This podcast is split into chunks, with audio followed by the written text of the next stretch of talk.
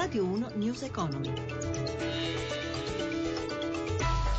Buonasera da Paola Bonanni. Si chiude la settimana per i mercati finanziari che allentano le tensioni dei giorni scorsi. In linea Milano, Marzio Quaglino per tutti gli aggiornamenti. Si chiude con un rimbalzo delle borse europee la settimana, una settimana ancora molto in saliscendi. A spingere oggi i listini la decisione della Banca Centrale del Giappone che ha portato i rendimenti in territorio negativo e poi anche una ripresa del prezzo del petrolio che ora viene scambiato sopra i 30 dollari, 33 dollari e mezzo al barile. Dagli Stati Uniti sono arrivati una serie di dati che hanno comunque eh, lasciato in territorio positivo i, le borse a Wall Street e partiamo da qui con il Dow Jones che sale dell'1,14%, per il Nasdaq il progresso è dello 0,97%. In Europa Londra più 2,15%, Parigi più 1,68%, Francoforte più 1,30%, Milano che ieri era stata la peggiore, oggi è la migliore, il dato è ancora provvisorio per l'indice Fuzimib più 2,24%. Sotto i riflettori titoli bancari legati anche al risico in corso, grandi rialzi per Banco Popolare e Banca Popolare di Milano destinata a fondersi, più 8,27 per Banco Popolare, più 7,22 per la Milanese. Per quello che riguarda il settore dei titoli di Stato, eh, spread a 108 punti base e rendimento del BTP decennale in netto ribasso all'1,42%. Infine, per quello che riguarda le valute, l'euro si è nettamente indebolito nei confronti del dollaro, ha perso, ha perso un centesimo e viene scambiato ora appena sopra la soglia di 1,08.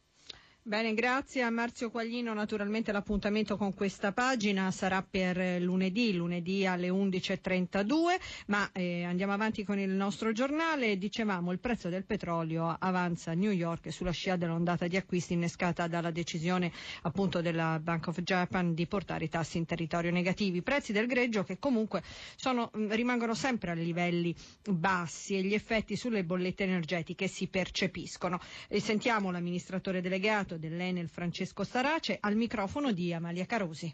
Diciamo che il calo del prezzo del petrolio nel sistema italiano si riflette in un calo dei prezzi del gas, i quali a loro volta si riflettono in un calo dei prezzi dell'energia elettrica che poi si riverte nella bolletta. Questa catena a cui siamo abituati ormai da quando c'è questo sistema in Italia, richiede un periodo di transito di tutte queste cose dai 6 agli 8 mesi, quindi ci sono già stati dei ribassi in bolletta, se i prezzi del petrolio rimarranno così ci potrebbero essere altri ribassi. Dopo 5 anni Enel Green Power torna a casa, perché? Torna a casa perché Enel Green Power ha sviluppato se stessa la sua capacità di creare opportunità di investimenti e la sua capacità di investire, di realizzare gli investimenti ben al di là delle proprie capacità finanziarie.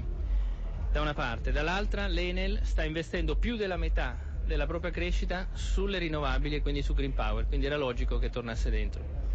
Un nuovo logo per Enel e cos'altro di nuovo? Questo è un logo che sintetizza una nuova Enel che si basa su quattro valori fondanti, che sono il risultato di un incredibile lavoro tra tutti i nostri dipendenti. E questi valori sono la fiducia, la responsabilità, l'innovazione e la proattività. Questi quattro valori ci permettono di affrontare con eh, sicurezza un futuro complicato, molto volatile, molto diverso da quello che come al solito si cerca di proiettare e questo logo impersonifica questa nuova Enel che è molto aperta verso il mondo, verso i propri dipendenti, verso i propri clienti e ascolta, cerca di capire, cerca di trasmettere, cerca di combinare le cose in modo diverso ed Enel Green Power in fine di settimana è a più 2,62%, mentre Enel a più 2,61%.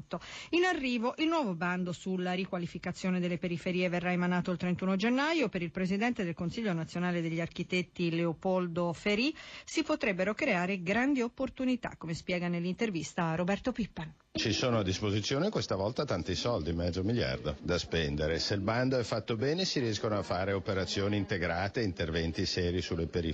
Se il bando, come spesso è successo in passato, è un bando molto burocratico e che non sceglie sulla qualità dei progetti, ma sceglie su procedure di tipo amministrativo, il risultato è che si faranno interventi a spizzichi e bocconi che non risolvono il vero problema delle periferie, che è una qualità dell'abitare bassissima. I soldi però adesso ci sono e voi da dove comincereste? La prima cosa da fare sono gli spazi pubblici delle periferie e l'edificazione, evidentemente sostituire dove è possibile gli edifici malconci o rigenerarli però lo spazio pubblico è importantissimo. Le periferie sono un luogo di disagio perché non c'è spazio pubblico attrezzato. Non si ha il coraggio di abbattere. No, è l'unico paese in Europa in cui non si sostituiscono gli edifici malconci, non si fa la rottamazione degli edifici perché le norme sono talmente complicate e sbagliate che non lo permettono.